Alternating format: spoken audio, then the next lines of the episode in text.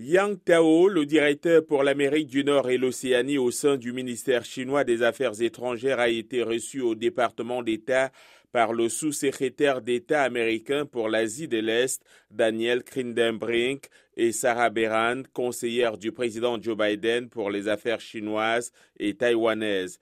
Les deux hauts responsables américains avaient rencontré M. Yang début juin en Chine, quelques semaines avant la visite du secrétaire d'État américain Anthony Blinken dans ce pays.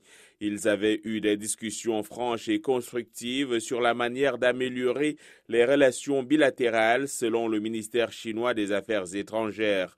La secrétaire américaine au Trésor, Janet Yellen, et l'envoyé spécial pour le climat, John Kerry, se sont récemment rendus en Chine. Dans son communiqué lundi, le département d'État indique que les deux parties ont eu une discussion franche, substantielle et productive dans le cadre des efforts en cours pour maintenir ouvertes des voies de communication et gérer de manière responsable la relation bilatérale.